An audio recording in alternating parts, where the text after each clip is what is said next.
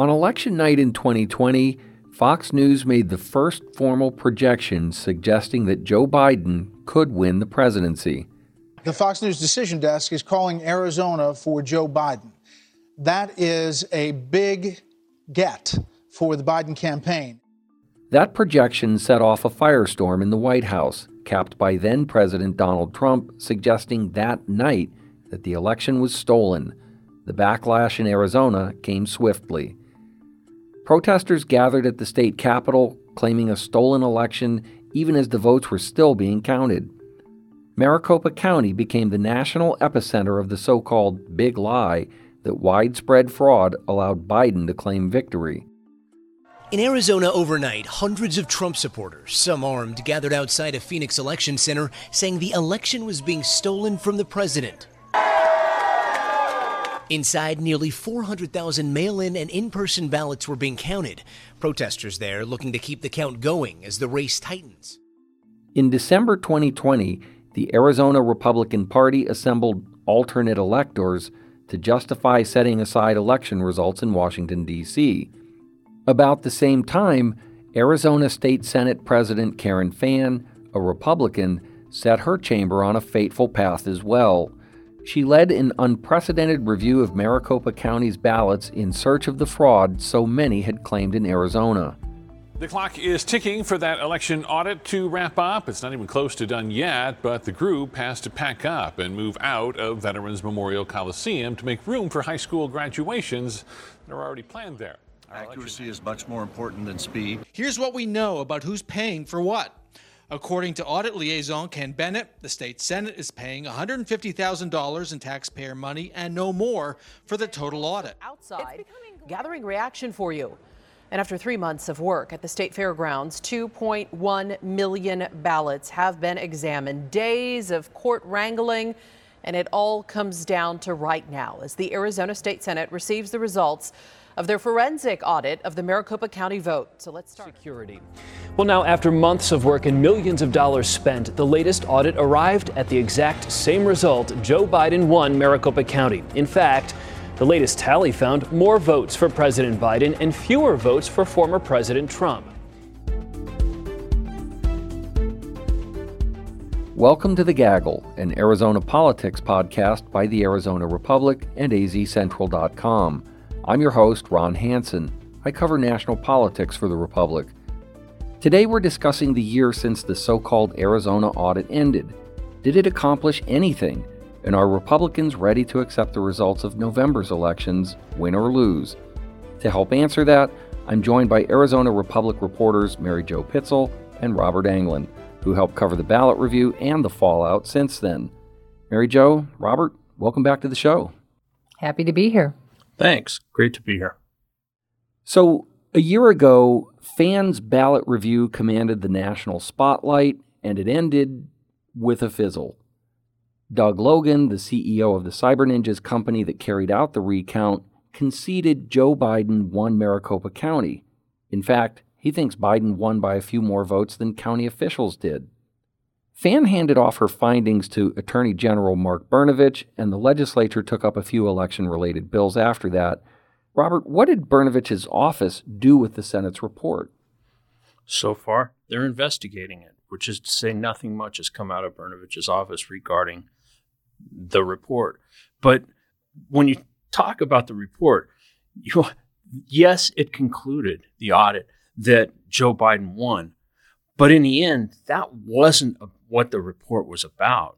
Rather, it was about all these things they said was were wrong with the election system in Maricopa County. So it created this, it, it sowed seeds of doubt about the election process in Arizona. I will note that Brnovich has issued um, a couple of statements about the report that was sent to his office. Earlier, he said that he found uh, serious misgivings, um, which uh, required more investigation. And then about six weeks ago, he issued a report where they had looked into allegations of alleged dead voters and found out that of all the alleged dead voters that were submitted for having cast ballots, they found one. So it was a bit of a debunking of some of the complaints that have come across. Robert, you referred to this as being more than just the vote totals. This is getting to the credibility of the election process itself. Mary Jo, you just referenced the lack of dead voters that they could identify out of all this. So where do we stand a year later in terms of the overall administrative uh, effort by the Maricopa County Recorder's Office in twenty twenty, and with confidence in the election process in twenty twenty-two? Well, I would say that the confidence in the twenty twenty-two elections sort of depends on where you stand.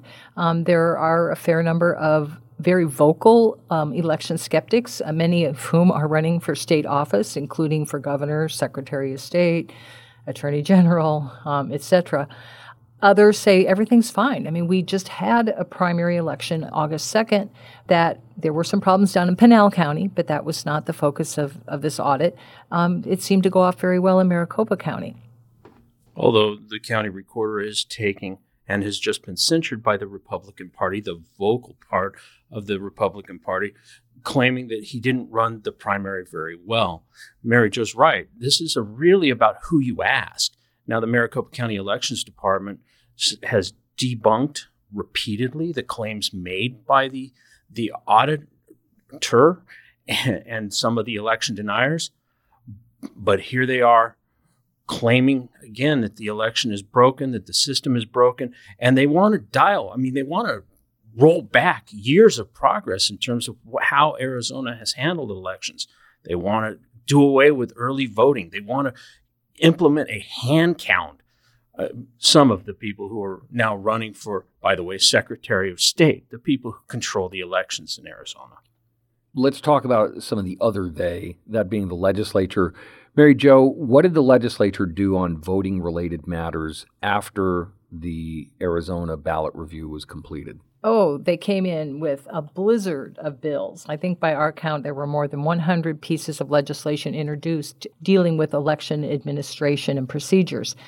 Got a lot of talk, but very little action. Most of these bills died, thanks largely to House Speaker Rusty Bowers, who just said a lot of this was, was not well-founded.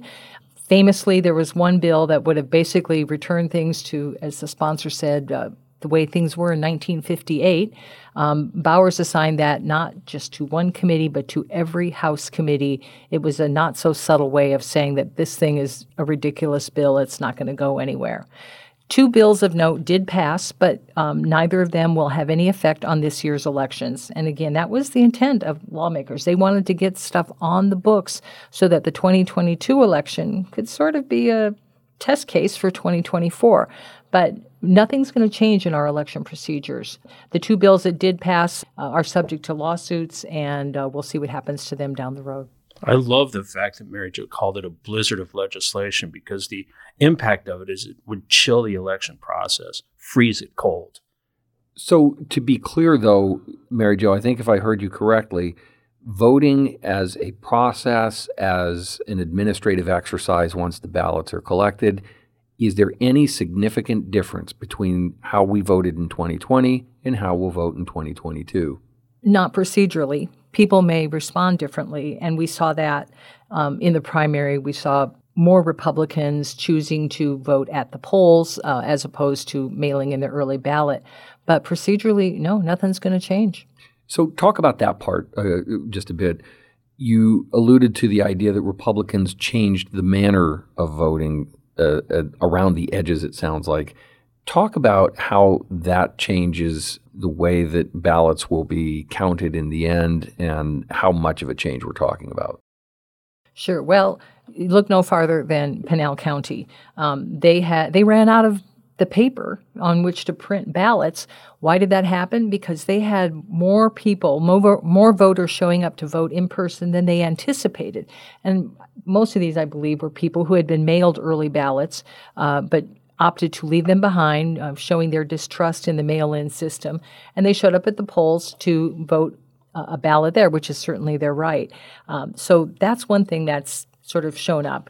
Um, we don't have stats statewide compiled yet, but in Maricopa County, about ten percent of the Republican vote came in at the polls on Election Day compared to about two point seven percent for Democrats. So there was a shift there. And I think in response, um, elections offices are going to make sure that they have a lot of ballots on hand on Election Day and prepare for longer lines at the polls than perhaps they're used to seeing.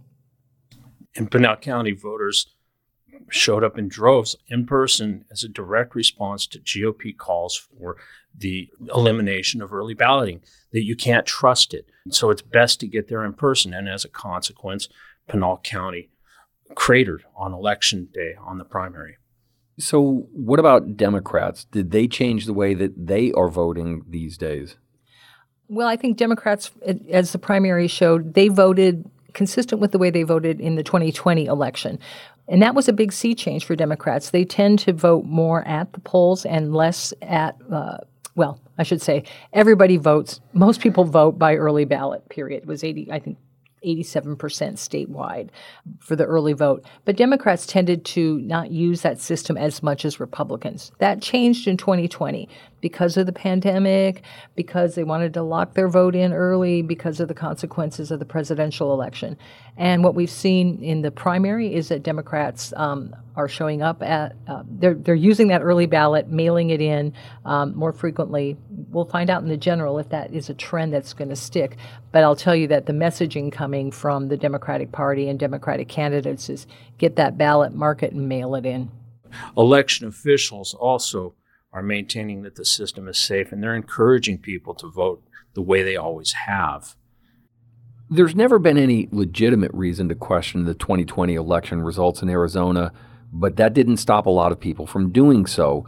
This year, we have what could be a very tight gubernatorial election between election denier Kari Lake for the Republicans and Katie Hobbs, the Democratic Secretary of State, whose office will be overseeing the results tallied by the state's fifteen counties. It seems inevitable that if this election is even close, Hobbs will be accused of cheating. Mary Jo, how are they preparing for something that is optically worrisome and potentially really sort of leading to a, a very troubling narrative? At that, at this point, I'm not seeing much that's much different from what that office has done in the past, which is a lot of messaging, pushing out a lot of information on how to make sure that you're you're registered to vote, where you know where you can go to find your polls. Here's the information about the candidates. Um, that's sort of standard pro forma. And I think it's important to note and remember that it's the counties that run the elections. They're the ones that, you know, pass out the ballots and count the ballots. The state Secretary of State oversees that process. Perhaps you're right. Um, given Hobbs's current role as Secretary of State, it probably is inevitable that some scrutiny will fall on her. But um, we'll have to have some evidence that if something went wrong in Gila County, why is that necessarily the fault of the Secretary of State? Guys, Kari Lake actually said in the primary that there was fraud ahead of the vote. And then she said, we beat the fraud when, when the primary results came in. So there was only fraud if she was going to lose, or she outperformed the fraud if she won. And there's still, to this day, not a lick of evidence of it. There are other election deniers on the ballot as well, most notably Republican State Representative Mark Finchem, who's vying to be Secretary of State. He's running against Democrat Adrian Fontes, the man who headed the Maricopa County election results that even Republicans grudgingly affirmed. So is Finchem willing to accept defeat if it happens? Um, no, not if he picks up, as he said, any evidence of impropriety. Um, so we will see. He's running as an election skeptic, and he's pushing election integrity, which appears to, in his book, be a call to follow the law. But the law was followed in twenty twenty. The audits back that up. Other audits have backed that up. And there has been no proof to the contrary. Um, but I, if it's a close, uh, if it's close on that Secretary of State race, as with the governor's race and probably others, um, I would expect that there will be a, a lot of people not accepting the results. Robert, you've looked into Finchem's background. He has been one of the more steadfast election deniers for an election that didn't really involve him. He was safely elected to the position he currently holds. This time, he has truly uh, an interest in how this election is uh, received. He is trying to be the Secretary of State. based on your uh, look at his record, should we expect that he's going to do the right thing if the election goes against him? I don't think so. If if by do the right thing, you mean accept the results. If the election's close, I don't suspect that Mark Finchem will accept them. However, he does cast himself as a law and order Republican. So I suspect that what he will do is immediately find some way to question the results. That's been his kind of his guiding light, his North Star right now. And when you say he wasn't directly involved in the twenty twenty elections, well, if you step back and look at his involvement in the Stop the Steal movement, a different portrait emerges. Mister Finchem helped organize the meeting, the now infamous meeting at the Hyatt Hotel in Phoenix between Arizona lawmakers and Rudy Giuliani and the Sidney Powell camp that came up with this idea or several ideas about how to challenge the election results, which includes the audit and now the fake elector scheme that's being investigated by both the Department of Justice and the Select Committee on the attack on January sixth. Mister Finchem also was at the Capitol on January sixth supporting those efforts, to put it mildly. Even before the ballot review ended, the Arizona Republic and others tried to get records reflecting how this whole thing came together. Where do we stand on complying with records being released and, and those kinds of matters? Do you want to laugh, Mary Jo, or do I? And it's a, it's a serious issue. I, I'm being sarcastic, but the Arizona Republic last year sued, sued the legislature and sued Cyber Ninjas, along with another um, nonprofit government watchdog group called American Oversight. Courts have ruled in our favor that we are entitled to those documents. And by we, I mean the public. They are saying that these audit records are fundamental to the function of democracy. But we we have fought for more than a year in court to free up those records. We have won very important decisions legally. Do we have the records? A fraction of them. And what do we think that those records would show or shed light on? Well, we already know some of what they show. The, the thumbnail of documents that we've got versus the totality that we believe are out there showed already that there was intense partisanship, that this was not an, a bipartisan audit, that this was, it was chock full of people with conflicts who set out to, to create an outcome that the record simply wouldn't let them do. Um, we have communications where we have partisan actors um, working inside the audit. People who supported Trump, collected money for Trump, were now working for Trump in some cases, helping to run the audit. And people who are now the subject of Department of Justice investigations for their efforts to overturn elections, not just here, but other places. Because I think there's great reader interest in it, that the Cyber Ninjas, um, and, and now, which is which is dissolved, so now it falls to Doug Logan and his wife, they are subject to fifty thousand dollars a day daily penalty for failure to produce records. The courts have uh, said you've got to you've got to step this up and release them, and release a privilege law for to explain why certain records are not going to be um, released. And the state Supreme Court just last month um, ruled that the legislature does have immunity um, on the extent to which they have to release records that they generated uh, regarding the audit, which will probably uh, not allow us to get a full picture of what was going on when the audit was being formed in early twenty twenty-one. Speaking of Doug Logan, uh, he remains in the news, Robert. Uh, what is going on with him these days? Well, Doug Logan is under criminal investigation in Michigan and a second investigation in Georgia. Mister Logan came to Arizona last year and, and on the premise that he could run a bipartisan audit, and a conflict-free audit. It turns out he was engaged in efforts already when he came here. Within days of coming here, he had already been tapped to do to go to other states and get a hold of voting machines in Michigan and Georgia and and somehow find out if there was they were altered. So he was already working for Trump operatives to to question audit results in other states when he came here. And now he is, Mister Logan is the subject of, of at least two investigations, one in Michigan and another in Georgia, for those efforts to illegally obtain voting machines, dis- illegally voting, uh, dismantling them are among the allegations. The audit is over. It's been over for a year, but obviously the accounting for what happened is still an open matter. This is also not finished with the legislature, but we're seeing at least a change in the cast of characters. Mary Jo, talk about Karen Fann's immediate future and, and what that means for any of the other related uh, matters with this investigation. Karen Fann will leave the Senate presidency in early January. Um, I've asked her before if she thinks that the audit will outlast her tenure. She says she doesn't know, but given that it's uh, mid-September and we still don't have anything out of the Attorney General's office, to me it's quite clear that questions about the twenty twenty election and any kind of follow-up action is going to bleed into twenty twenty-three. That means we'll have a new Senate president. Um, I don't know how that individual um, will handle the audit going forward. We're not sure who will be the next Senate president, possibly Senator David Gowan, possibly Senator Warren Peterson. If it's Peterson, he walked away, stepped back from his role as a judiciary chairman to oversee the results of the audit. And don't forget, it'll be a new legislative session with a whole bunch of new lawmakers, um, and I'll bet you a whole bunch of new election integrity bills. And no Rusty Bowers. Thanks to both of you for chatting with us today. If people want to follow your work, where can they find you on Twitter? At Mary J. Pitzl, P I T Z L. Yeah, at Robert Anglen, A N G L E N.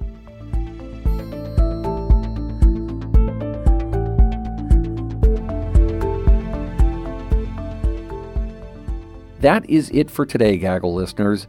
Do you have questions about Arizona's political landscape? Contact us at thegaggle at arizonarepublic.com. That's one word, all spelled out. Or leave us a message at six oh two, four four four, oh eight oh four. And don't forget to rate and review our show and share it with a friend.